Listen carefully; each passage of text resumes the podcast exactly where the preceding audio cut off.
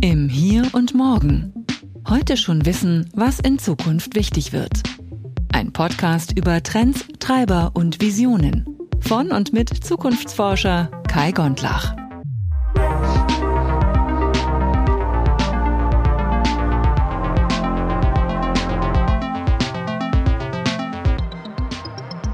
Moin und herzlich willkommen im Hier und Morgen. Total krass. Mir ist neulich aufgefallen, dass es diesen Podcast jetzt seit zwei Jahren gibt. Und das heißt, äh, jetzt ist irgendwie eine ganze Menge passiert in den letzten zwei Jahren.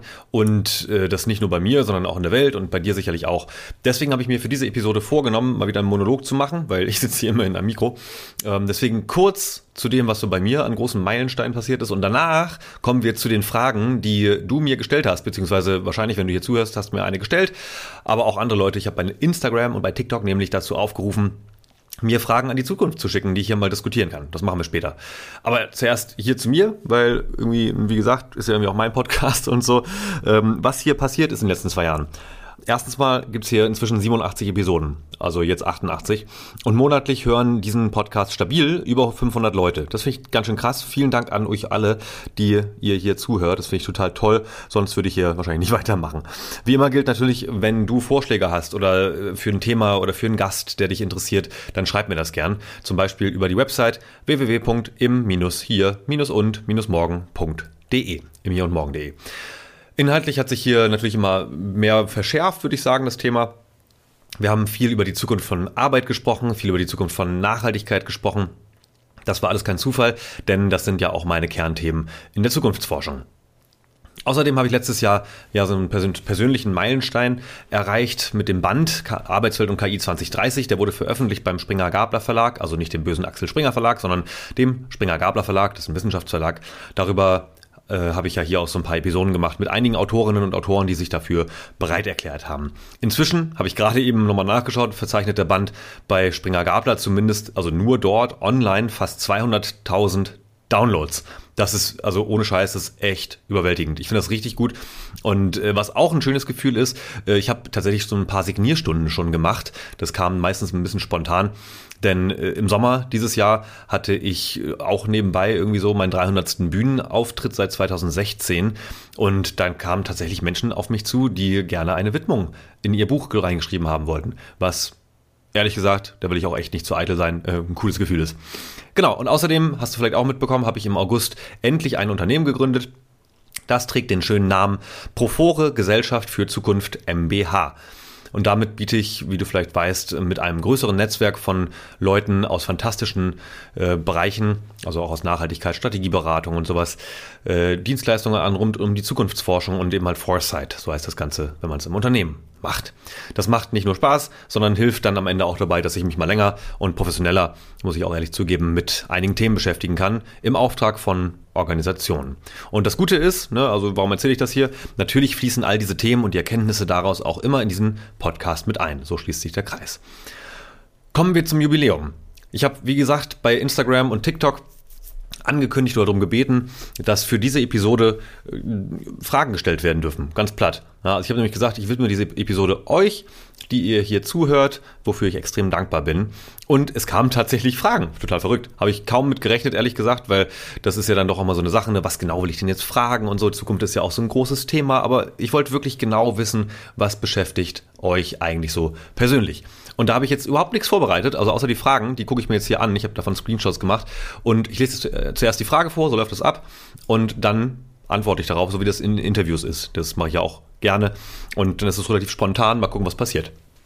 Also die erste Frage, die mich erreicht hatte, war ähm, folgende. Interessant wäre zu wissen, wie sich mit den steigenden Kosten für Energie die Zukunft für die Menschen mit geringem Einkommen entwickeln wird. Und ja, das ist natürlich eine Frage, die jetzt nicht nur die Fragestellerin beschäftigt, sondern natürlich ein großes Thema, wenn nicht sogar das größte Thema zur Zeit. Ich habe ja auch eine Umfrage gestartet äh, im August, im Juli gestartet zum Thema Zukunftsangst.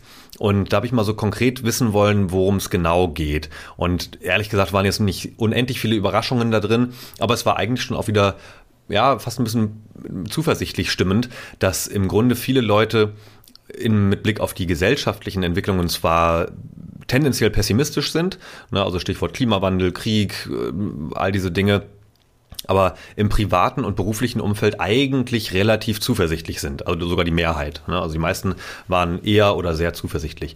So, jetzt diese Frage mit den Energiekosten, da muss ich natürlich ganz klar darauf antworten, diese Energiekosten werden wahrscheinlich, also wir können ja nie mit Gewissheit reden, aber mit, werden wahrscheinlich erstmal nicht substanziell sinken. Also wir haben es jetzt gerade schon gesehen, dass zwar der Gaspreis runtergegangen ist, nachdem die äh, Gasspeicher ganz gut gefüllt sind, aber das Problem, vor dem wir jetzt gerade stehen, und das ist auch ein aufgeschobenes, hausgemachtes Problem, will man nicht, muss man ja nicht irgendwie verbergen, äh, ist, dass wir wahnsinnig viel Geld und Zeit und Arbeitskraft jetzt als Gesellschaft Gesellschaften auf der ganzen Welt in den Umschwenk sozusagen zu erneuerbaren Energien stecken müssen. Äh, das hat ähm, viele Gründe. Wenn du hier zuhörst, weißt du wahrscheinlich davon, dass wir die Emissionen, die klimaschädlichen Emissionen, vor allem durch CO2, Methan, Lachgas und andere klimaschädlichen ähm, Gase reduzieren müssen und zwar extrem schnell. Das ist kaum mehr zu schaffen, sage ich ganz ehrlich, ähm, um hier das 1,5 Grad Klimaziel zu erreichen. Das haben eigentlich die meisten schon abgeschrieben. Aber heißt auch, äh, um diese Infrastruktur erstmal aufzubauen, sprich neue Leitungen zu legen von äh, beispielsweise windreichen Regionen in windärmere Regionen oder auch von, von sonnenstarken Regionen in sonnenärmere Regionen. Äh, das, das sind Billionen Investitionen, die da nötig sind. Und äh, da bin ich jetzt auch nicht äh, mir zu schade, um da wirklich auch mit dem Zeigefinger auf natürlich die Politik der letzten Jahrzehnte zu zeigen, aber auch natürlich auf die Unternehmen, die natürlich aktuell noch gut Geld verdienen mit Kohle und Gas und Öl. Also äh, da ist man tatsächlich einfach zu wenig dran interessiert. Aber gut, äh, das ist jetzt wieder zu viel um heißen Brei rumgeredet, aber das ist ein bisschen die Herleitung, die ganz wichtig ist. Das heißt also, die Energiekosten, die werden hoch bleiben. Das ist fast unausweichlich. Also der einzige Punkt, wo es natürlich Einschränkungen gibt und das, darauf zielte ja auch die Frage ab, nämlich äh, für Menschen mit geringerem Einkommen. Da sehen wir ja jetzt auch wieder, auch wenn es manchmal anders dargestellt wird, dass wir hier in einem einigermaßen gut funktionierenden Sozialstaat leben. Und äh, wenn du hier zuhörst in deutscher Sprache, dann lebst du wahrscheinlich auch in einem der, der drei deutschsprachigen Länder in, in Mitteleuropa. Und da ist es ähnlich. Also in der Schweiz und Österreich ist es ähnlich. Da werden Menschen mit geringem Einkommen wirklich gut unterstützt. Und das passiert über zwei Dinge. Das eine sind äh, Subventionen, da, dass immer quasi eher die Energieversorger unterstützt werden und, und gar nicht erst den, den Flaschenhals so stark zu spüren bekommen und eben halt günstigere Preise machen können. Das ist eigentlich ein Eingriff in den Markt, aber gut, ähm, ist auch jetzt nicht schlimm, finde ich gut. Das andere ist natürlich einfach direkte Subventionierung von Menschen mit geringeren Einkommen, ob das Zuschüsse sind, ob das über die Arbeitsagentur ähm, auch da Zuschüsse sind zu, zum Arbeitslosengeld beispielsweise oder Aufstockungen. Äh, da gibt es wahnsinnig viele Angebote. Was ich immer schlimm finde, ist, dass das nicht per se einfach gezahlt wird. Sprich, viele wissen das einfach gar nicht. Also viele Menschen, die das betrifft, die äh, vielleicht geringe Einkommen haben oder ein, äh, also entweder einen Job oder auch keinen Job haben und nicht davon leben können, ähm, die, die wissen oft nicht von solchen Angeboten und sind dadurch dann auch teilweise zu Recht natürlich wütend auf die Politik, in Anführungsstrichen. Andererseits äh, sind sie aber auch einfach schlecht informiert. Und das ist falsch. Also da ist auch tatsächlich, finde ich, der Staat in der Bringschuld, diese Menschen besser zu adressieren. Da wird dann leider oft abgewiegelt, dass das ja datenschutzrechtlich nicht ganz sauber sei. Aber naja, ähm, also nochmal zurück zur Kernfrage, die war ja, ähm, dass es interessant wäre zu wissen, wie sich mit den steigenden Kosten für Energie und äh, die Zukunft für die Menschen entwickelt, mit geringerem Einkommen. Ich vermute, dass es ungefähr so bleiben wird wie jetzt. Da wird manches auch vielleicht nicht so heiß gegessen, wie es gekocht wird, weil ich weiß zumindest auch von, von Hintergrundpapieren in der Politik, dass da versucht wird, zumindest mehr sozialen Ausgleich zu schaffen. Gut, jetzt haben wir natürlich gerade das Gegenbeispiel gesehen, dass die Union äh, in die Verhandlungen der Ampel ordentlich mit reingefunkt hat und auch dieses ganze Thema Bürgergeld äh, ad absurdum geführt hat. Also das, ich will mich ja hier politisch nicht so super stark positionieren, aber das ist echt ein krasses Thema, dass hier im Prinzip äh, ja dann doch wieder so eine Art großes Koalitionsspiel gemacht wurde, um die sehr sozialen Eckpunkte in dem Papier aufzuweichen, damit man am Ende, nämlich, das wird dann die Union genauso machen, äh, sagen kann, ja, guckt doch mal hier, die Ampelkoalition hat doch überhaupt nichts für euch gemacht. Und das stimmt, aber immer aus dem Grund, weil sie es blockiert haben. Oder blockiert hätten, muss man ja auch sagen. Genau. Die nächste Frage war, ähm, wird es so sein, dass man in Großstädte ziehen muss, auf wenig Raum mit mehreren Generationen, um finanziell noch zu überleben? Finde ich eine wahnsinnig starke Frage und äh, das zeigt so ein bisschen einen ganz lustigen Trend oder, oder interessanten Trend vielmehr. Seit Jahrzehnten, äh, eigentlich schon seit Jahrhunderten, gibt es ja immer mal wieder Urbanisierungswellen ne, also wo Menschen, viele Menschen massenhaft in Städte ziehen. Und dann gibt es immer wieder den Gegentrend, nämlich die, die Landflucht oder auch Stadtflucht. Das wird lustigerweise oft verwechselt. Also eigentlich müsste es Stadtflucht heißen, wenn also mehr Menschen in ländliche Räume ziehen. Wann ziehen Menschen in Städte? Ganz klar, wenn es sich auf dem Land nicht mehr lohnt zu leben, weil es keine Jobs gibt oder weil äh, die Versorgung in den Städten besser ist, also sprich Infrastruktur wie Wasser, Strom und all diese Dinge, die man halt zum Überleben so braucht, und jetzt haben wir gerade in der Krise gesehen, dass, äh, also seit, seit der Pandemie meine ich die Krise, äh, dass eigentlich diese, diese beiden Trends gleichzeitig stattfanden. Die, die es sich leisten konnten, sind aus der Stadt rausgezogen. Und die, die es sich halt nicht so sehr leisten konnten, auf dem Land zu überleben, einfach auch weil der Arbeitgeber gesagt haben, ja sorry, ich kann nicht mehr weitermachen, du bist leider raus, äh, die mussten halt in die Stadt ziehen, wo paradoxerweise die Mieten extrem gestiegen sind. Also auch hier wieder Verantwortung bei wahrscheinlich größeren Unternehmen der Bauwirtschaft und der, der Baugenossenschaften und solche Dinge. Das äh, finde ich schwierig und ähm, gibt mir auch echt viel zu grübeln. Und nach allem, was wir wissen für die nächsten Jahre, welche Trends da so auf uns zukommen, dann wird es zwar auf der einen Seite jetzt im Vergleich zu jetzt heute oder ich sag mal eher vielleicht für dieses Quartal, das mal ein bisschen einfacher zu sprechen, wird es zum Teil wieder eine, eine Entspannung geben, also eine wirtschaftliche Entspannung. Äh, es wird einen Aufschwung wahrscheinlich sogar geben, weil einige Rahmenbedingungen doch recht gut sind, dass wir das schaffen. Jetzt natürlich, also vorausgesetzt, dass keine weiteren Wildcards eintreten, also Wildcards wie weitere, eine neue Pandemie und so, von der ich aber auch fest ausgehe, allerdings noch nicht sofort. So, also heißt, es wird erstmal wieder besser und das könnte dazu führen, dass wieder mehr Menschen auch aufs Land ziehen. Jetzt für den konkreten Fall, nachdem mir gefragt wurde, äh, bin ich mir natürlich nicht sicher. Also auch das Stichwort Mehrgenerationenwohnen erlebt gerade, wie ich finde, zum Glück äh, wieder Auftrieb, dass also ähm, zumindest mal in Gebäuden, jetzt nicht unbedingt in einer Wohnung, aber in Gebäuden, mehr darauf geachtet wird, dass äh, da Leute leben aus verschiedenen Generationen. Stichwort Generationenvertrag ist auch wahnsinnig wichtig, dass man sich mehr austauscht mit jüngeren und älteren Leuten, äh, je nachdem, wo man gerade so steht. Das ist das eine. Und auch äh, Pflegeheime experimentieren ja schon seit Jahrzehnten natürlich mit Konzepten, wo man zum Beispiel auch gemeinsam mit Kindergärten zusammenarbeitet. Das sehen wir vor allem in größeren Städten, manchmal auch eher in kleinen Dörfern. So dazwischen weiß ich jetzt nicht, äh, gibt es auch manchmal, aber da gibt es manchmal andere Probleme. Äh, das bedeutet, ähm, ich weiß gar nicht, ob das jetzt gut oder schlecht sein soll. Also hier eine Frage schwingt so ein bisschen mit, ob man in die Großstädte ziehen muss und dort in Wohnungen vielleicht reinzieht mit anderen Generationen. Ich weiß nicht, ob es vielleicht sogar eine große Chance sein kann. Ähm, wir haben uns natürlich jetzt über die Jahrzehnte daran gewöhnt, dass wir relativ viel Wohnraum haben. Also ich rede hier natürlich auch ähm, sehr privilegiert an der Stelle. Ich wohne hier mit, also zu zweit auf 100 Quadratmetern. Das geht halt auch nicht überall und auch nicht für jedes Einkommen, das ist mir schon bewusst. Aber auf der anderen Seite finde ich es immer schön, dass wir hier ein großes Gästezimmer haben, was fast durchgehend besetzt ist, damit man hier doch mal ein bisschen andere Impulse hat. Und genauso auch natürlich mit Nachbarn, ne, dass man sich da austauscht und solche Dinge. Äh, so als großen Trend wiederum wieder zurück zur Frage, äh, sehe ich das schon, dass äh, zunächst wieder ähm, jetzt gerade noch eine Urbanisierungswelle stattfindet, die aber abflauen wird. Dann allerdings muss ich den Zahn auch ziehen, so gegen 2030, plus minus drei Jahre ungefähr, rechnen eigentlich alle Top-Ökonomen oder Ökonominnen damit, dass es nochmal eine richtig saftige Wirtschaftskrise gibt und zwar auf globalem Niveau, die auch die Wirtschaftskrise von 2008 in den Schatten stellen wird, was auch wieder mit dem ganzen Thema Klimawandel und Umbau zu einer regenerativen Energiewirtschaft zusammenhängt. Dann noch eine Frage, die ich auch sehr spannend finde, das ist auch, glaube ich, eine, eine, Dauerbrennerfrage, ehrlich gesagt. Wird es in Deutschland dann noch Renten oder Versicherungen geben oder wird es wie in anderen Ländern keine staatlichen Mittel mehr geben, die verteilt werden wie jetzt? Naja, also das hängt natürlich von tausend Faktoren ab. Das, der erste Faktor ist, äh, wer wird die nächste Regierung stellen? also gerade auf das, äh, so, solche Themen wie ähm, Rente, äh, Sozialversicherung, ob das jetzt ähm, Krankenversicherung ist oder andere Pflegeversicherungen und so, da, das ist natürlich gesetzlich geregelt und da kann jetzt auch nicht einfach äh, von heute auf morgen mal irgendwas geändert werden. Also da braucht man schon solide Mehrheiten und ähm, natürlich braucht man da auch Gegenfinanzierungen. Vor allem bei der Rente ist es natürlich so, dass wir im Prinzip diejenigen, die in Rente sind, mit denjenigen, die arbeiten oder ne, also noch nicht in Rente sind, irgendwie tragen müssen. Das ist so ein bisschen der Gesellschaftsvertrag, der hier so gilt. Und das ist ja auch eine ganz gute Sache. Das klappt jetzt auch seit 140 Jahren einigermaßen gut. Und ähm, ne, dieses Zitat, äh, die Renten sind sicher von Norbert Blüm, das hat vielleicht noch der ein oder andere im Hinterkopf. Finde ich auch gut. Ähm, sollte auch so sein. Weil das ist immer der Anspruch an ein humanistisches Land, an eine soziale Marktwirtschaft, wie wir uns ja mal gerne nennen. Und das muss so weitergehen. Die Frage, die natürlich extrem die Gemüter spaltet, ist, woher nehmen wir denn das Geld?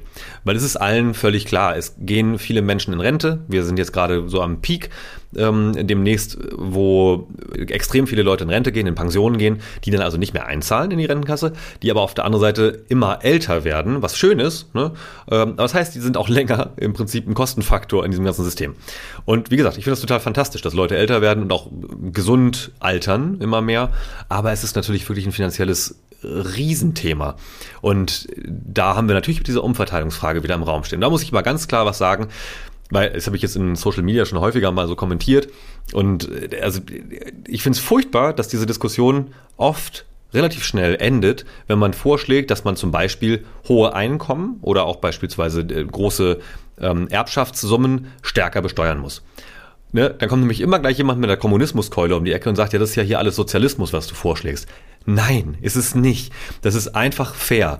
Also es gibt gute Gründe, warum das immer wieder auch von sehr, sehr klugen Menschen von, äh, von Marx über Keynes, über Kahnemann, keine Ahnung, ganz viele fantastische Menschen, teilweise Nobelpreisträger und Nobelpreisträgerinnen, immer wieder sagen, wir brauchen eine andere Umverteilung. Das bedeutet nicht, dass wir, ich sage jetzt mal einfach reichen Menschen irgendwie mehr wegnehmen, also dass wir denen was wegnehmen, was sie haben oder was sie auch vielleicht gar nicht bezahlen können, weil das dann oft das Argument, ne, wenn ich jetzt was erbe, kann ich ja nichts dafür, dann, dann muss ich ja am Ende noch draufzahlen. Nee, musst du nicht. Nee, das geht wirklich um die extrem hohen Einkommen.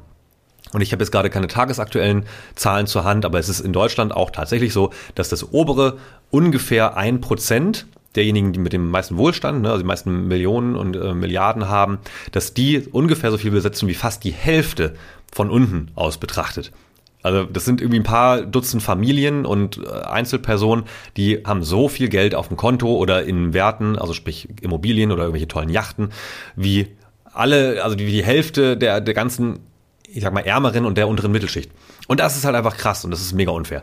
Und das kann so nicht weitergehen. Das funktioniert auch wirklich nicht. Und äh, dazu will ich auch äh, ein tolles Gespräch empfehlen, was ich gesehen habe mit Ulrike Herrmann. Die hat auch ein tolles Buch geschrieben, Das Ende des Kapitalismus. Auch hier wieder, nein, es geht nicht darum, Kommunismus einzuführen, keine Panik. Dazwischen gibt es ganz viele fantastische Grauzonen oder vielmehr bunte Zonen, ähm, wo man durch faire Anreize verhindern kann, dass die Erde ausgebeutet wird und halt auch die Menschen. Denn so funktioniert das System einfach nicht. Das ist nämlich eine ganz tolle Zeile aus diesem Interview. Bei Jung und Naiv war das übrigens äh, über drei Stunden lang, kann man sich aber wirklich mal angucken. Ähm, eine ganz tolle Zeile von Ulrike Herrmann dazu war, äh, dass das Traurige am Kapitalismus ist, dass diejenigen, die ganz oben an der Pyramide stehen des Kapitalismus, dass die im Grunde den Kapitalismus nicht verstanden haben. Denn Kapitalismus funktioniert eben nicht mit Ausbeutung. Dass das immer so passiert, ist vielmehr politisches Versagen. Und auch Versagen eben halt von teilweise Unternehmenslenkern, aber auch aus der Politik und meinetwegen auch aus Verbänden. Also, zurück zur Frage. Wird es noch Renten geben? Natürlich wird es noch Renten geben. Die Frage ist natürlich immer, wie hoch sind die noch? Aktuell steigen sie, was ich gut und richtig finde. Ähm, die Frage ist aber natürlich auch viel mehr, wie wird das strukturiert und wer, also welche Bundesregierung an der Stelle wird eine Mehrheit organisieren können, sodass die Gelder anders und besser verteilt werden. Puh, das war jetzt relativ viel Umweg für Rente und Versicherung. Äh, genau, und die letzte Frage aus, aus dieser einen langen Frage war dann übrigens auch, wie äh, wird unser Wirtschaftssystem überhaupt noch finanzierbar sein? Und da habe ich jetzt gerade schon was vorweggenommen, Na, also dass Kapitalisten im Prinzip das Kapitalismussystem nicht verstanden haben. Das ist tragisch. Ja, muss ich ganz ehrlich sagen. Ähm, da hilft's leider auch nicht, mal eben schnell noch einen äh, Fortbildungskurs an der Volkshochschule zu machen für die Grundlagen des Kapitalismus. Den gibt's nämlich in der Form auch nicht. Das Traurige ist, dass ähm, vor allem die Betriebswirtschaftslehrer, das sagen, das sagen auch die äh, Professorinnen und Professoren aus dem Bereich, über viele Jahrzehnte versäumt haben, mehr als Zahlen zu vermitteln. So, das ist jetzt sehr generalisiert natürlich die Kritik. Das ist mit Sicherheit an einigen Lehrstühlen ähm, und auch Weiterbildungsinstituten ganz anders. Aber die große Masse hat es halt ver, ver peilt, ganz ehrlich, ähm, da mal wirklich mehr Faktoren reinzubringen als einfach nur Kennzahlen, finanzielle Kennzahlen. Sprich, ähm, Unternehmerinnen und Unternehmer wurden über Jahrzehnte so erzogen, dass sie halt vor allem am Ende Gewinn machen müssen. Also, ne, damit sie mehr verdienen. Und es stimmt schon, es ist was dran, dass äh, Kapitalismus sich durch Wachstum auszeichnet. Dafür braucht man Kredite. So funktioniert Kapitalismus im Grunde. Äh, es ist aber nicht unbedingt das Ziel, eigentlich, laut Systemlogik. Und wie gesagt, wir sagen sehr viele kluge Menschen aus Philosophie und Ökonomie und Volkswirtschaft und Soziologie. Es geht nicht unbedingt darum, dass, der, dass die einzelne Person die an der Spitze einer Pyramide steht, in einem Unternehmen beispielsweise, dass die mehr Privateinkommen bekommt. Das muss nicht sein. Das ist dann die Gier der Menschen, die da rein rast. Und das haben wir jetzt natürlich äh, nicht nur bei Unternehmen, sondern halt auch im öffentlich-rechtlichen Rundfunk gesehen. Also auch da gibt es natürlich Probleme. Aber äh, wie ist das Wirtschaftssystem überhaupt finanzierbar? Hm, ich würde sagen, wir, wir äh, schlittern gerade in eine interessante Entwicklung hin. Ähm, da habe ich vor ein paar Jahren schon mal irgendwie so eine Prognose rausgehauen, dass äh, viele der großen Unternehmen ins Wanken geraten werden. Das hat ganz, ganz viele unterschiedliche Gründe, da will ich jetzt im Einzelnen gar nicht drauf eingehen. Aber das Interessante ist, dass ich jetzt gerade immer mehr sehe, dass ich recht behalte. Ähm, ne, Stichwort Stellenstreichungen bei extrem vielen großen Unternehmen. Äh, in den USA fängt es meistens an mit solchen Wellen, ne, dass die zigtausende Mitarbeitende entlassen müssen. Auch einfach, weil sie schlecht geplant haben. Ganz einfach. So, das wird aber hier auch weitergehen auch in Europa natürlich, ähm, wobei man immer dazu sagen muss, dass in Europa natürlich der Mittelstand, also der, der wirtschaftliche Mittelstand von Unternehmen extrem solide ist. Da ist es zum Glück so, dass äh, auch selbst in der Krise relativ wenig Insolvenzen von dem, also gegenüber dem, was man erwartet hat, eingetreten sind. Und äh, das ist gut, weil diese Mittelständler nämlich vor allem auch einen ganz anderen sozialen Kompass mitbringen. Die sagen nämlich eben eher, äh, wir finden schon irgendeine Lösung, äh, nehmen notfalls noch ein Darlehen auf, bevor wir auch nur den, den allerersten Mitarbeiter entlassen. Weil die versuchen halt nicht, also wirklich diesen Sozialpakt auch durchzuziehen. Und damit finanzieren sie aber vielleicht unbewusst, aber auf jeden Fall passiv das Gesamtsystem. Ja, also das gesamte System von Steuern beispielsweise. Ne? dafür, dass, äh, dass es eine Polizei gibt, eine Feuerwehr, wobei die leider viel zu selten vernünftig finanziert ist, aber auch Krankenhäuser oder meinetwegen auch eine Parkbank. Ne? Das alles wird ja über Steuern finanziert und die wiederum entstehen dadurch, dass Leute Abgaben zahlen, Abgaben auf ihr Einkommen, Abgaben auf das, was sie im Supermarkt kaufen, ne, die Umsatzsteuer oder Mehrwertsteuer, wie die meisten sie kennen. Und je mehr Leute verdienen, ja, also je, je mehr Menschen als Beschäftigte einen Arbeitslohn bekommen und je höher dadurch ihr Privatvermögen oder Einkommen zumindest mal ist, desto besser geht's allen. Und das ist das, was viele von diesen, ich sag mal, kapitalismusblinden Kapitalisten übersehen. Und das ist halt einfach tragisch, weil äh, das System ist eigentlich so genial. Also von der, von der Grundlogik her ist es einfach perfekt. Aber es wird halt leider oft ausgenutzt. Gut, ich hoffe, das habe ich jetzt ein bisschen beantworten können. Springen wir mal zur nächsten Frage. Wenn das hier funktioniert, hier sie. Ähm, genau, die nächste Frage. Zack. Wie wird sich das Aussterben der Innenstädte entwickeln? Wird es Einzelhändlern gelingen, die Kaufkraft in die Stadt zurückzuholen oder werden Riesen wie Amazon und Co. die Innenstädte aussterben lassen? Puh, äh, das, die Frage kommt übrigens aus meiner Heimatstadt Itzehoe. Äh, insofern Grüße in, nach Schleswig-Holstein. Da ähm, ist es ja schon passiert eigentlich, ne? Ganz tragisch. Also als ich damals Abitur gemacht habe, das war 2007, war dieser Trend gerade so richtig am Umgreifen. Da war es noch weniger Amazon, äh, sondern vielmehr die großen Ketten, die ins ähm, Wanken geraten waren. Äh, Stichwort Karstadt und, und wie, wie sie nicht alle hießen. Das zieht sich ja durch. Ne?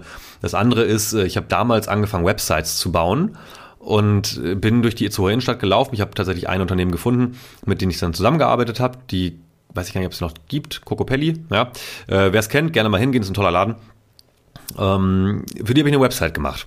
Und die haben dann auch angefangen, sich Gedanken über einen Online-Shop zu machen. So, und da dachte ich mir, ist eine tolle Idee. Erstens mal kann ich damit Unternehmen helfen, kleinen Einzelhändlern. Zweitens mal verdiene ich damit Geld, neben der Schule und dann immer neben dem Studium. Es stellte sich heraus, dass die allermeisten der Inhaber und Inhaberinnen in diesen einzelhandelsgeführten, äh, in den inhabergeführten Betrieben überhaupt keinen Bock darauf hatten. Die haben halt gesagt, hey, Internet, setzt sich das durch? Und ich war damals noch nicht Zukunftsforscher und habe denen gesagt, ja, das setzt sich durch. Da war Amazon schon seit ein paar Jahren am Start. Ja, also gerade Buchhandel hat davon extrem einen mitbekommen. Die haben nicht geglaubt, dass Menschen online Bücher kaufen würden. So, die nächsten waren dann die Mode-Einzelhändler, die gesagt haben, nee, also Bekleidung und so, äh, kann ich mir nicht vorstellen, dass das jemand online kauft. Weil das muss man ja anprobieren und anfassen. Ja, toll, dann kam Zalando. Es war alles absehbar. Und äh, ich weiß, es klingt jetzt ein bisschen blöd, aber äh, wir sind in der Zukunftsforschung, aber auch in, in einigen anderen Innovationsbereichen natürlich daran interessiert, Geld zu verdienen, gar keine Frage. Aber auf der anderen Seite warnen wir nicht ohne Grund. Das heißt, um auf diese Frage einzugehen mit Einzelhändlern und Innenstädten, das liegt wirklich an den Inhabern und Inhaberinnen. Denn die haben es in der Hand, sich darauf einzustellen. Ob das jetzt der nächste Trend ist, Metaverse und ich muss da irgendwie auch was verkaufen und so weiter, kann ich vielleicht gar nicht selbst äh, machen, aber dann findet man eine Lösung. Und wenn man die nicht findet, dann läuft man halt doch Gefahr, dass man von Amazon oder Microsoft oder anderen größeren Ketten oder so oder auch die ganzen Cafés, die durch Starbucks ersetzt wurden, ne, dass, dass man da überholt wird. Und das ist das Traurige. Was ich aber am allerschlimmsten finde dabei, ist diese Kommunikationsgeschichte, weil es ist ja nun nicht so, dass jeder das alleine machen müsste. Also damals waren wir auch in der Innenstadt unterwegs, wie gesagt. Ich habe da echt mit vielen gesprochen und immer wieder gefragt. Habe ich auch mit der, mit der äh, Stadtverwaltung gesprochen, äh, bis hin zum Bürgermeisterbüro, wo ich einfach gesagt habe, das wäre doch total cool, wenn wir hier irgendwie so, ein, äh, so eine coole Website hätten für Itzehoe, ähm, geht auch für jede andere Kleinstadt oder auch größere Stadt, wo man aus dem Internet heraus sich einloggen kann, dann durch die Fußgängerzone latscht und in jedes Geschäft mal reingucken kann. So ganz grob. Ne? So im Prinzip ein bisschen wie eine virtuelle Visitenkarte, nur alles ein bisschen verbunden. So. Ähm, und dann kann man vielleicht sogar ein, zwei Produkte kaufen. Nicht alle vielleicht, weil das ist schon auch Pflegeaufwand, darf man nicht vergessen. Aber man kann dann irgendwas kaufen, man kann da vielleicht auch Muster einfach nur bestellen oder auch bei Dienstleistungen einfach mal ein Video sich angucken, wie, wie sowas ablaufen könnte. Keine Ahnung. Möglichkeiten nutzen. Da haben die aber auch gesagt, nö, haben wir kein Geld für. Ja, und dann denke ich mir ja, well, so kann man dann natürlich irgendwie im Nachhinein meckern, dass man ersetzt wurde durch Amazon und Co. Aber wenn man nichts gemacht hat, dann ist es halt so. Also das ist leider die, die harte Realität, die ganz ehrliche Aussage hier an dieser Stelle. Das ist in jeder Einzelstadt äh, in jeder Kleinstadt ist das anders, wie die Unternehmen oder die Menschen damit umgehen. Äh, teilweise sind es auch Bürgerpetitionen, die dazu beitragen, dass größere Ketten nicht rein dürfen oder dass die Mieten zumindest für inhabergeführte ähm, Geschäfte vielleicht niedriger sind ähm, oder Betriebskosten. Da gibt es ganz, ganz viele tolle Konzepte. Aber ich glaube, wenn man einfach nur darauf wartet, ob jemand kommt und einen ersetzt, dann wird es passieren. Ganz sicher. So, nächste Frage. Ganz praktisch zum Thema. Wie sieht der Podcast der Zukunft aus? Was ist in zehn Jahren technisch voraussichtlich möglich? Wie wird sich das Hörerlebnis dadurch verändern? Mit welchen neuen Podcast-Gimmicks dürfen wir rechnen? Finde eine geile Frage äh, von, von Daniel, beziehungsweise der Lerche. Ähm, ja klar, weil das natürlich sehr eng hier mit zusammenhängt. Äh, ich weiß nicht, ob ich in zehn Jahren noch Podcast machen werde, aber ich könnte mir vorstellen, dass da auch mehr multimediale Inhalte eine Rolle spielen. Auf der anderen Seite ist das, was wir eigentlich auf einer anderen, auf einer Metaebene quasi beobachten, dass äh, bestimmte Formate, ob das jetzt Audio ist oder Video ähm, oder Text, dass äh, sich da ganz klar auch Zielgruppen herauskristallisieren, die ganz glücklich sind, wenn sie einfach nur zuhören oder einfach nur lesen oder einfach nur Videos gucken. Okay, das ist vielleicht das nicht, nicht so einfach nur. Aber was ich damit sagen will, ist, ähm, es wird mit Sicherheit auch in zehn Jahren einfach noch Podcasts geben, wo sich Menschen unterhalten. Oder wo jemand wie ich oder auch andere Podcasts einfach mal eine Stunde so was erzählen. So, ist ja auch ein bisschen hörbuchmäßig. Ne, also das stirbt, glaube ich, nicht aus und erst recht nicht in zehn Jahren. Das andere ist aber, da gibt es mit Sicherheit tolle Möglichkeiten, wie man durch äh, Interaktion was machen kann, wo man vielleicht verschiedene Varianten eines Podcasts machen kann. Äh, wo man jetzt beispielsweise sagt, ähm, du, der hier gerade zuhört, über Spotify, Apple oder was auch immer für eine Plattform, kann zwischendurch mitentscheiden, welches Thema er skippt. Ja, das wäre jetzt so eine Sache, wo ich sagen würde, das wäre ganz cool, weil es gibt immer irgendwelche Gespräche, wo man denkt, pff, ja, well, ähm, das Thema fand ich jetzt nicht so super krass, aber vielleicht wird es ja noch spannender. Und in den meisten Podcast-Programmen oder Plattformen gibt es ja die Möglichkeit, dann 15, 20 Sekunden zu überspringen. Das ist ja das eine, aber das bringt mich ja inhaltlich nicht weiter. Dann springe ich halt im selben Gespräch drei Sätze weiter, cool. Äh, besser wäre es ja, wenn die Episode automatisch geclustert wird in Themenbereiche. Und wenn ich jetzt sage, nee, das ist jetzt nicht mein Thema oder das nervt mich jetzt gerade oder so, ich drücke auf Weiter oder schüttel einmal mit dem Kopf und dann geht es automatisch weiter. Und das wird dann automatisch genau gemacht. So, das fände ich ganz cool. Ähm, auf der anderen Seite, glaube ich, tut sich halt produktionstechnisch extrem viel. Ich habe selbst schon damit experimentiert, äh, Podcasts automatisiert zu produzieren. Das heißt, ähm, also es gibt inzwischen künstliche Intelligenz in Anführungsstrichen, die ein Stimmenprofil erzeugen kann. Also das wird auch tatsächlich woanders schon länger genutzt, aber jetzt ist es langsam auch günstig oder kostenlos teilweise verfügbar für so Leute wie mich, die, äh, wo man dann sagt, okay, ich trainiere diese KI an und die lernt quasi meine Stimme. Und dann, ab dann, kann ich Texte schreiben und die liest das vor. Und zwar genau in meiner Stimme, genau mit dem Tonfall und auch mit äh, Fragen und äh, was, also dass man auch wirklich merkt, ähm, da steckt mehr drin als einfach nur eine Kopie. Das ist echt krass. Das machen inzwischen auch schon einige. Ich weiß nicht, ob es im Podcast-Markt schon angekommen ist, aber das äh, wird, glaube ich, in zehn Jahren vielleicht nicht der Standard sein, weil man dann auch immer noch sagen wird, okay, der hat sich wirklich dahingesetzt und wirklich das eingesprochen. Ähm, aber es wird mit Sicherheit viele geben, die das einfach machen. Und das macht ja auch total Sinn. Gerade für Leute, die, wie ich jetzt relativ viel äh, andere Themen so machen und andere Tätigkeiten am Tag haben, wo man eh auch viel schreibt immer mal, wo man nicht immer die Zeit hat, dann sich nochmal lange hinzusetzen und so. Ähm, für die ist das natürlich ein Segen, klar. Und das andere ist, ich kann natürlich auch Podcasts machen mit Leuten, die schon längst tot sind oder die ich nicht fürs Interview erreicht habe oder so, ähm, dass die mir ihr Profil schicken beispielsweise und die sagen, ja, ich würde das eigentlich gerne mitmachen und so. Äh, hier, ähm, meine Assistenz hat mal hier irgendwie ganz viele Sachen aufgeschrieben. Redenschreiber gibt's eh bei den meisten, ähm, ich sag mal, Elite-Leuten, dass die das quasi mitschicken und dann wird's einfach automatisiert gemacht. So, und teilweise auch ohne Skript, wo ich dann einfach mit einer Person spreche. Da gibt's ein Beispiel, da hat jemand mit Steve Jobs neulich einen Podcast gemacht, äh, der ja schon lange tot ist. Und das klingt halt wirklich echt. Und das ist schon krass. Aber ich glaube, das, das wird so das, das größte Ding sein. Ähm, das Interessante äh, an der anderen Seite ist natürlich äh, mit dem Metaverse, also mit noch mehr immersiven Welten, wo noch mehr virtuelle mit der echten Welt verschmilzt, wird sowas vielleicht auch gar nicht mehr so trennscharf zu betrachten sein. Also da habe ich vielleicht Podcasts als eine Nische, da habe ich aber ganz viele andere Nischen. Der eine ist eher ein Audio-Podcast, der andere ist eher ein Vidcast, wo man eigentlich das Video gucken will, aber das Gelaber gar nicht so unbedingt hören muss und so. Äh, bis hin zu äh, virtuellen Realitäten, wo es, äh, was weiß ich, mit irgendwelchen Avataren noch passiert, die teilweise in, in Echtzeit, ähm, aber trotzdem fotorealistisch mit mir sich unterhalten oder so. Ich kann also in der Show sein oder ich kann äh, mich in, in Kino reinsetzen und äh, habe das Gefühl, ich bin bei, den, bei der Oscar-Verleihung mit dabei. Solche Dinge sind, glaube ich, durchaus denkbar zu der Frage. Kommen wir zur nächsten Frage.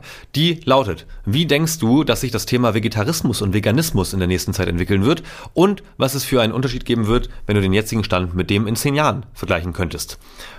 Die nächste Frage ist ein bisschen anders, deswegen äh, gehe ich erstmal auf die ein. Also in zehn Jahren äh, wird es ein nach wie vor wachsender Anteil der Menschheit total barbarisch finden, dass wir im Jahr 2022 noch in dem Maßstab Tiere getötet haben und Tiere unter ziemlich schlimmen Bedingungen gehalten haben, wie wir es heute tun. Und dabei trotzdem noch ziemlich viel Fleisch wegschmeißen. Ähm, das sage ich übrigens als Flexitarier. Da sage ich ja mal dazu. Äh, ich versuche hier möglichst transparent zu sein und ich gebe mir wahnsinnig viel Mühe das auszusparen, aber es gibt einfach nach wie vor, muss ich ganz ehrlich sagen, zu viele Angebote, die mein, mein Echsenhirn ansprechen und ich bin noch, nicht stark genug. Es gibt immer mal Phasen, wo ich komplett darauf verzichte, auch vegane Phasen, aber ähm, in zehn Jahren bin ich hoffentlich weiter. Nicht zuletzt, weil bis dahin natürlich auch die Angebote viel mehr geworden sein werden. Also das sehen wir ja jetzt schon, dass in eigentlich allen, zumindest mal Supermärkten, es große Regale, auch Kühlregale gibt, wo fleischlose Produkte angeboten werden, wo auch inzwischen die Bandbreite an, an Produkten echt groß geworden ist. Und die schmeckt auch teilweise echt geil. Und äh, ich muss immer ein bisschen lachen, wenn ich an die Diskussion denke, die ich auch oft führe. So, äh, darf man denn jetzt eigentlich eine Tofu-Wurst oder eine äh, ein Erbsen-Teewurst, darf man die noch Wurst nennen? Und das ist ja so herrlich. Also wie bekloppt diese Diskussion ist. Sorry, wenn ich jetzt jemanden hier irgendwie vor das Schienbein trete, aber ich darf das sage ich mal einfach so, ähm, ganz ehrlich, wie, wie hohl ist denn diese Diskussion? Also als würde man dadurch irgendwem was wegnehmen. Und abgesehen davon gibt es auch so viel Milch, also jetzt Milch hier zum Beispiel, ne, das ist ja Hafermilch, Sojamilch, darf die Milch heißen? Nee, darf sie nicht, sie muss Haferdrink heißen. Das ändert am Produkt genau gar nichts, aber es gibt zum Beispiel Scheuermilch.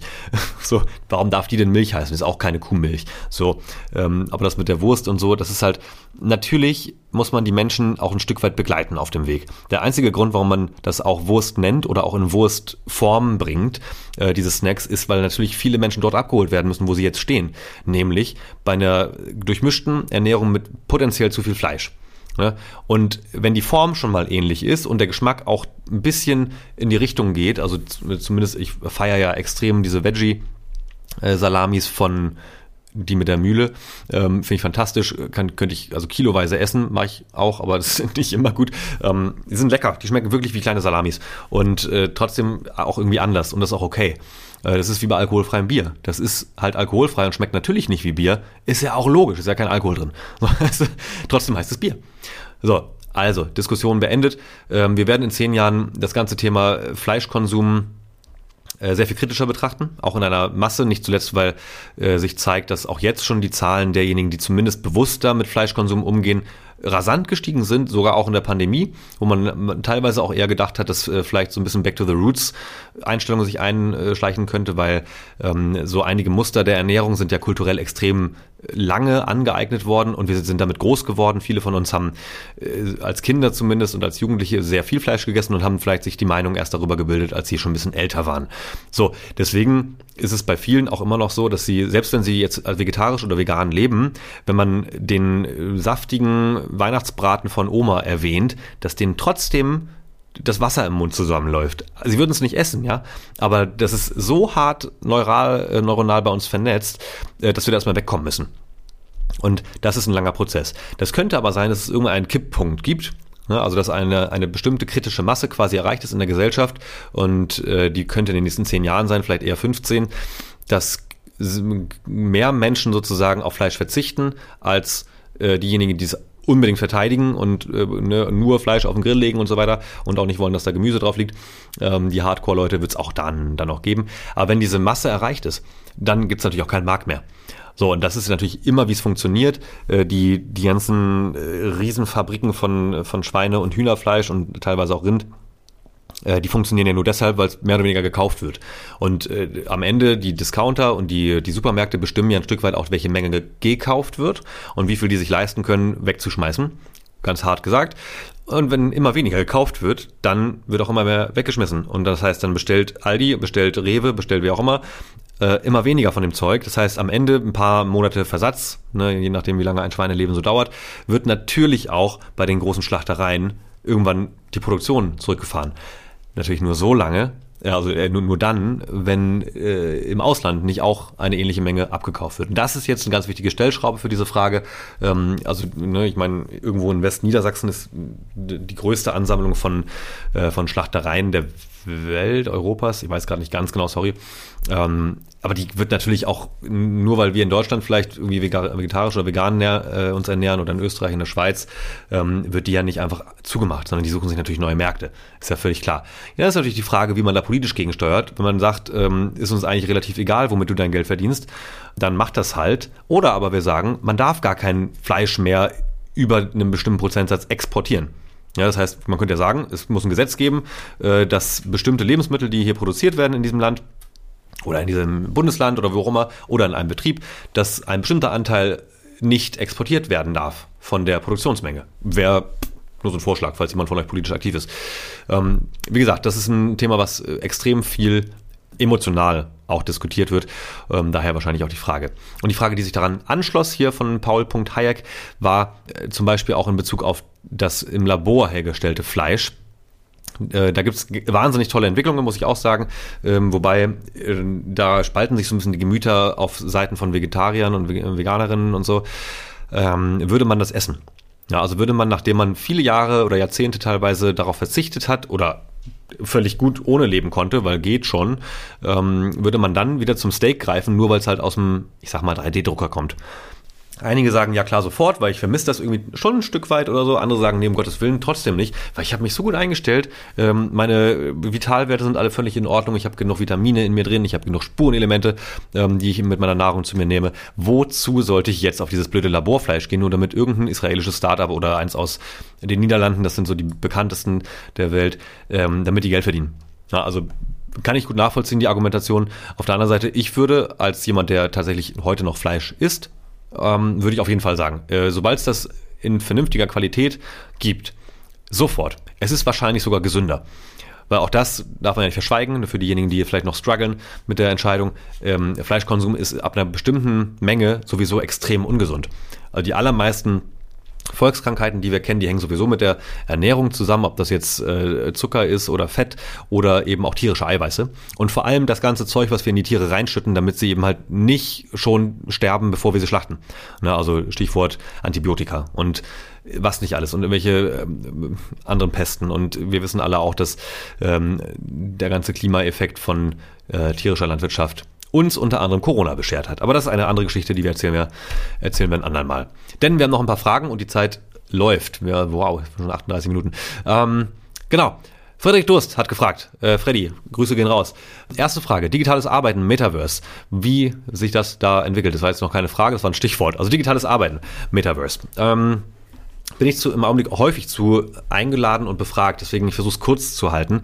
Ähm, Metaverse, also für die, die es nicht kennen, ne, virtuelle Welten, so ein bisschen im besten Fall, dass man eine virtuelle, also eine Brille auf hat, die auch virtuelle ähm, Bilder, also wie ein kleiner Bildschirm quasi, dir direkt ins Auge reinmachen. So, also äh, entweder man hat eine Virtual Reality Brille, das heißt, man sieht auch gar nichts mehr von der Umwelt, sondern nur im Prinzip einen Film. Und auch wenn du dich bewegst, bewegst du dich in diesem Film.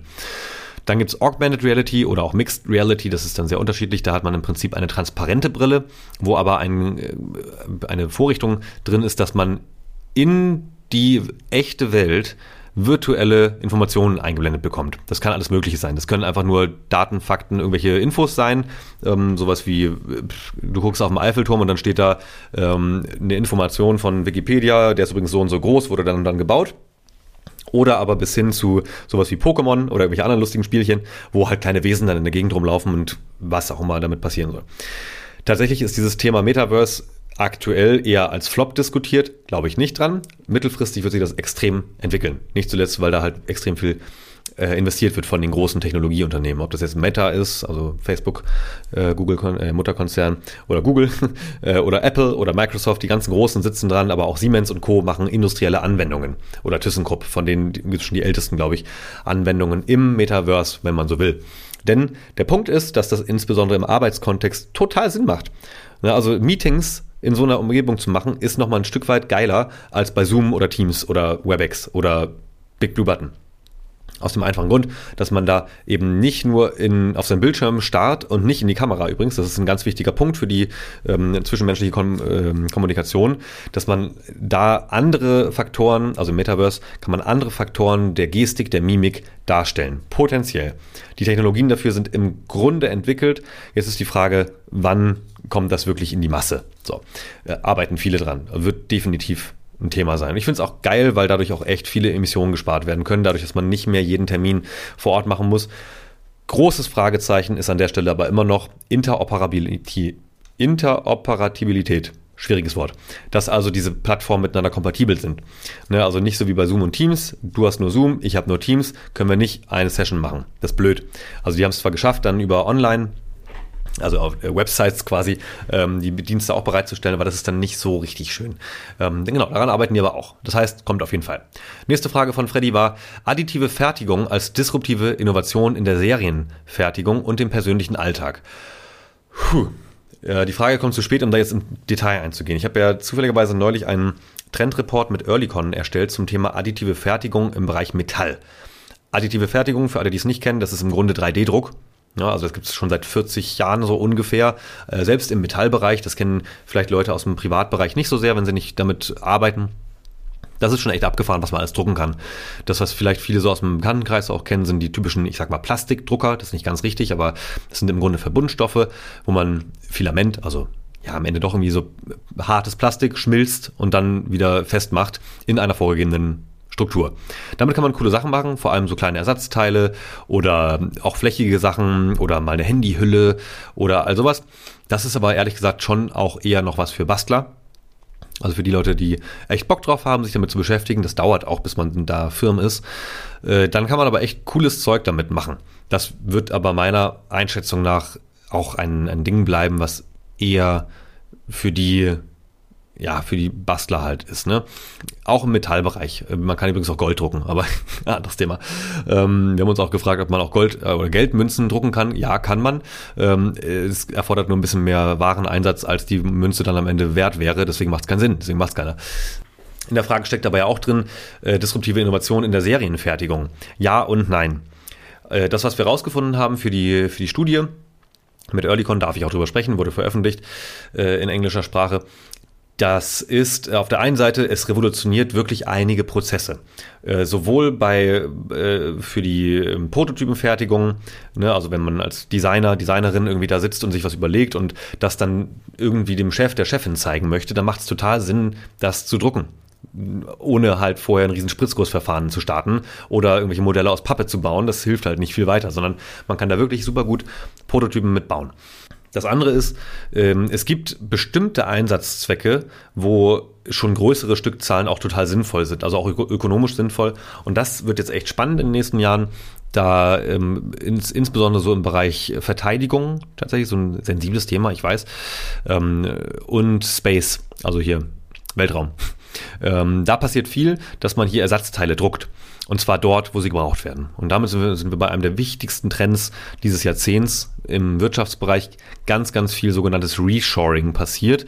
Also Lieferketten äh, oder Produktionsketten von vielen global agierenden Unternehmen ähm, oder auch teilweise nicht global agierenden Unternehmen, die wurden ja im Prinzip über den ganzen Globus verstreut in den letzten Jahrzehnten, weil es sich halt gelohnt hat, in Niedriglohnländer zu gehen, weil die Leute da eben mal weniger gekostet haben pro Stunde.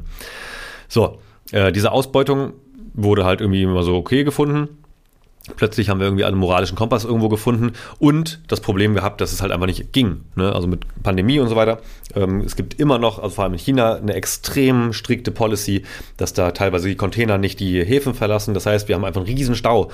Und äh, deswegen sagen natürlich die großen Unternehmen, äh, logisch, wir müssen nicht nur in, um an dem Beispiel zu bleiben, in China produzieren und das Zeug dann hierher schiffen oder dahin, wo es gebraucht wird, sondern wir produzieren ab jetzt dort, wo es gebraucht wird. Und dafür kannst du natürlich nicht in jedem Land, wo du Kunden, Kundinnen hast, eine große Fabrik bauen, das würde sich nicht lohnen, sondern du baust halt ganz viele kleine 3D-Druckfarmen auf und es gibt auch Dienstleister, die da schon aktiv sind, die also quasi im Prinzip eine riesige Halle haben mit verschiedenen 3D-Druckern und Nachbearbeitungen, das muss ja auch noch gefeilt werden und so ein Zeug, ausgehärtet werden und kombiniert werden, äh, bis hin aber auch zu Fabriken, die inzwischen Computerchips drucken. Na, das ist also mit Multimaterial drucken, das ist absolut abgefahren. Ähm, das aber wiederum, um zum letzten Punkt der Frage zu kommen, ist nichts für die Serienfertigung. Das wird es wahrscheinlich so nicht geben. War auch die Einschätzung von allen Experten, mit denen wir gesprochen haben. Das lohnt sich einfach nicht. Das wird sich auch wahrscheinlich nie lohnen, weil andere Fertigungsverfahren immer noch effizienter sind. Sobald man eine, eine bestimmte Reife von einem Produkt erreicht hat, macht es keinen Sinn, die zu drücken. Du brauchst dann eigentlich verschiedene Komponenten und das geht dann wiederum besser in, eine, in einer anderen Fertigungsstraße. Und äh, ich meine, ich lasse mich gerne korrigieren in den nächsten Jahren, aber das war so das Wichtigste, was wir daraus gefunden hatten. Einige Spezialanwendungen wiederum, muss man ganz klar sagen, werden wahrscheinlich in kleinen Serien gedruckt werden. Äh, insbesondere also Teile für komplexe Produkte wie meinetwegen ein Auto oder so, weil das ist ein Produkt, was alle kennen. Ähm, das kann ganz gut funktionieren, nicht zuletzt, weil daran auch viele Unternehmen beteiligt sind, die die Geschwindigkeit des Drucks auch im Metallbereich einfach extrem gesteigert haben. Also einige sprechen da von einer Ver-500-fachung der Druckgeschwindigkeit und dann haben wir langsam ein Thema, dass es dann doch für Kleinserien zumindest taugen würde. Auf der anderen Seite will ich ganz kurz dazu sagen, dass vielleicht die Frage auch ein bisschen ähm, fehlgeleitet ist oder zumindest fehlleit, sich fehlleiten lässt im Kopf. Denn das, was wir eigentlich die nächsten Jahre vorhaben, ist nicht schneller, effizienter zu produzieren. Effizienter vielleicht, aber eigentlich müssen wir weniger produzieren. Denn das ganze Thema, glaube ich, das, das schwingt hier bei ganz, ganz vielen Bereichen mit. Es geht auch selbst bei Lebensmitteln nicht darum, mehr zu produzieren, sondern besser darin zu werden, die besser zu verteilen. Und ja, auch die effizienter zu produzieren. Lebensmittel hatten wir hier schon mal im Podcast, aber genauso auch bei allen industriellen Produkten müssen wir eigentlich darauf schauen, dass weniger verbraucht wird, dass die Leute nicht jedes Jahr ein neues Auto oder ein neues Handy kaufen oder meinetwegen auch alle fünf Jahre ein neues Auto kaufen ähm, oder neue Häuser bauen. Wir müssen davon wegkommen, von diesen Wachstumsgedanken. So, und letzte Frage, dann ist auch echt der Rahmen gesprengt, würde ich sagen die Nutzung extraterrestrischer Ressourcen, beispielsweise von Asteroiden, Mond oder Mars, sprich anderen Himmelskörpern, ähm, finde ich eine geile Frage. Die ist jetzt ehrlich gesagt auch nicht ganz neu, aber ich glaube, viele Leute haben sie im Alltag garantiert nicht auf dem Schirm. Deswegen danke für die Frage auch hier, Freddy. Ähm, dazu gibt es erstens mal wahnsinnig viel Science Fiction. Ich habe mir persönlich gerade neulich am Wochenende endlich mal den Science Fiction Klassiker 2001 A Space Odyssey angeschaut, über zwei Stunden lang äh, muss man mal gesehen haben als Zukunftsforscher, ist klar. Äh, ich muss aber auch sagen, es war da bin ich leider schon reizüberflutet aus den aktuellen Filmen. Es war echt zu langweilig. Aber dieser Film ähm, stellt im Grunde auch viele Fragen, äh, zumindest mal so nebenbei, wie man auf anderen Himmelskörpern, in dem Fall dem Mond, natürlich auch längst Basen hat. Ne? Also um dort ähm, Ressourcen abzubauen. Das ist aktuell auf der Welt jetzt im Jahr 2022 ohne Science Fiction auch geplant. Die NASA hat gerade ein äh, Projekt gestartet, also auch ein, eine, eine Sonde gestartet, die von einem Asteroiden, der demnächst also in den nächsten Jahren irgendwann bei der Erde relativ nah dran vorbeifliegen soll, Ressourcen abbauen soll. Weil es gibt tatsächlich einige Asteroiden, die gigantische Mengen an bestimmten Rohstoffen mit sich herumtragen. Ist ja auch irgendwie kein Wunder, weil am Ende ist hier auf der Erde auch alles Sternenstaub und das ist ja auch alles auf die Erde gekommen. Wahrscheinlich durch Asteroideneinschläge in den letzten Jahrmillionen. Aber äh, es ist halt so, dass auch noch ganz viel von dem Zeug im All rumfliegt. Das heißt, es ist extrem naheliegend, dass da jetzt gerade ein Markt entsteht. Es gibt auch schon die ersten Unternehmen, habe ich mir auch schon ein paar von angeschaut, die äh, dafür Lösungen entwickeln die im besten Falle hochautomatisiert, natürlich ohne Menschen da hochzuschicken, das ist Quatsch, so, ähm, zumindest aus heutigem Stand der Technik, äh, die auf Asteroiden, auf dem Mond, auf dem Mars bestimmte Rohstoffe abbauen werden. Das sind meistens irgendwelche Metalle. Ähm, das sind oft auch Metalle, die wir hier für bestimmte äh, Güter in Masse brauchen und einfach auf der Erde nicht genug haben. Natürlich stellen sich da wahnsinnig viele ethische Fragen. Ne? Also es ist nach wie vor die Diskussion, finde ich wichtig, äh, ob es so gut ist, dass wir so viel im Weltraum unterwegs sind, wenn wir unseren eigenen Planeten auch damit zum Teil kaputt machen, weil ne, Stichwort Treibstoffverbrauch von irgendwelchen Raketen und so, das ist schon echt heftig, was da ausgestoßen wird. Auf der anderen Seite entstehen tatsächlich bei solchen Missionen und in der Forschung von solchen Dingen wirklich tolle Innovationen. Also da muss man wirklich die, die Lanze brechen und sagen, es lohnt sich tatsächlich unterm Strich doch. Und natürlich muss die kritische Frage erlaubt sein, ob es nicht besser wäre, ein besseres Recycling-System hier auf der Erde aufzubauen, dass wir zum Beispiel Kupfer, was viel verarbeitet wird in technischen Geräten, besser recyceln, anstatt es auf irgendeine Mülldeponie oder ins Meer zu schmeißen, äh, um uns dann zu wundern, dass irgendwann die Ressourcen ausgehen. Es ist natürlich klar, dass es irgendwie besser wäre, da was zu machen. Das Problem ist, was wir aktuell noch haben, dass die Anreize größer sind für irgendwelche ähm, Risikounternehmen, solche Missionen zu starten. Dafür kriegen die halt Risikokapital, äh, anstatt richtig coole Recycling-Methoden zu entwickeln. Auch da tut sich wahnsinnig viel, nur von denen hört man leider meistens ein bisschen weniger, zumindest wenn man nicht in, in der extrem Green Tech-Bubble drinsteckt, äh, was schade ist, weil, weil es so wichtig wäre. Und jeder von uns hat bestimmt, also ich nicht tatsächlich, ein altes Handy oder ein altes Smartphone oder so noch irgendwo in der Schublade rumliegen, die muss man abgeben. Das, das muss verpflichtend sein oder so wie das Shift Phone gemacht hat, die waren ja auch hier im Podcast, ähm, man kriegt ein Pfandzertifikat und wenn man das Teil nicht mehr benutzen will oder kann, dann gibt man es wieder zurück und ich glaube, da kriegt man sogar 15 Euro wieder irgendwie so. Oder Apple hat das jetzt auch mal gemacht, das ist natürlich alles nur Greenwashing, ähm, dass man sein altes iPhone wieder einsenden kann und dadurch irgendwie einen Preisvorteil bekommt. Ähm, leider funktioniert so die Welt, dass wir irgendwie über Geld immer funktionieren. Aber naja, gut. Ähm, Letzter Satz zu diesem Asteroiden-Dings, da gibt es eine tolle Serie. Ähm, immer jetzt keine Werbung dafür, aber äh, natürlich kann man das ein bisschen ad absurdum führen und denken, dass man dann doch irgendwann irgendwelche Menschen da hochschickt, die dann irgendwie total ähm, große Gesundheitsschwierigkeiten natürlich bekommen, weil wenn die immer in einem komischen Radius ähm, im, im, Gürtel, im sogenannten Gürtel rund um ähm, Erde oder Mars unterwegs sind, ist das natürlich total gefährlich und schlecht für die Gesundheit und so. Ähm, und dadurch hätten wir nur wieder eine neue, komische, fehlgeleitete Logik der Ausbeutung. Finde ich nicht gut. Dafür sollte man erst vernünftige Roboter-Systeme entwickeln, dass das keine Menschen machen müssen. Puh. Jetzt haben wir doch fast eine Stunde rum, ne? Krass. Also, ähm, das waren jetzt erstmal alle Fragen, die hier kamen. Ich wollte eigentlich gar nicht alle machen, aber äh, hat doch reingepasst. Äh, voll cool, wenn du jetzt noch zuhörst. Ich sag ganz lieben Dank. Ich habe das hier in einem Take äh, durchgesprochen, ohne Skript, wie gesagt. Insofern, ich hoffe, dass es dir trotzdem ein bisschen Spaß gemacht hat. Nächste Woche schon wieder. Ja, im Augenblick ist echt oft, oft hier die Veröffentlichung. Nächste Woche geht es hier weiter mit einem ganz spannenden Gespräch wieder übers Metaversum. Also falls du vorhin vielleicht gedacht hast, wow, was war das jetzt eigentlich? Metaverse kenne ich noch gar nicht so richtig. Dann hast du erstens letzte Woche nicht zugehört, weil da gab es schon mal eine Episode zum Metaverse, da war Arne Fabik zu Gast. Ähm, da ging es tendenziell darum, wie Unternehmen im Metaverse verkaufen. Hybrid Selling heißt der Ansatz. Äh, nächste Woche kommt Stefan Bauer. Der hat dazu geforscht, jetzt ganz aktuell, und ich habe ihn einfach angeschrieben und gesagt, ey, finde ich mega spannend, was du da gemacht hast. Der ist bei Microsoft tätig und ähm, wir sprechen tatsächlich von mir aus gesehen übermorgen erst. Also bei mir ist jetzt gerade der 23.11. Wir sprechen am Freitag. Ähm, wenn das hier online geht, noch einen Tag quasi abwarten mit Stefan. Ähm, dann geht's übers Metaverse und über Vor- und Nachteile und was man alles machen muss. Jetzt aber genug, oder? Na gut. Ich wünsche dir was. Sei, bleib gesund, äh, komm irgendwie gut in diese komische Vorweihnachtszeit. Ich hoffe, du guckst keine WM und findest trotzdem Rewe nicht geil, weil Rewe nicht der Menschheitsretter ist, den sie vorgeben zu sein. Und ähm, trotzdem bleib gesund, hab Spaß und schalt wieder ein im Hier und Morgen. Ciao. Das war im Hier und Morgen von und mit Kai Gondlach. Du willst mehr über die Zukunft wissen? Dann folge unserem Podcast und besuche uns auf Instagram, Facebook, Twitter oder LinkedIn. Bis bald im Hier und Morgen.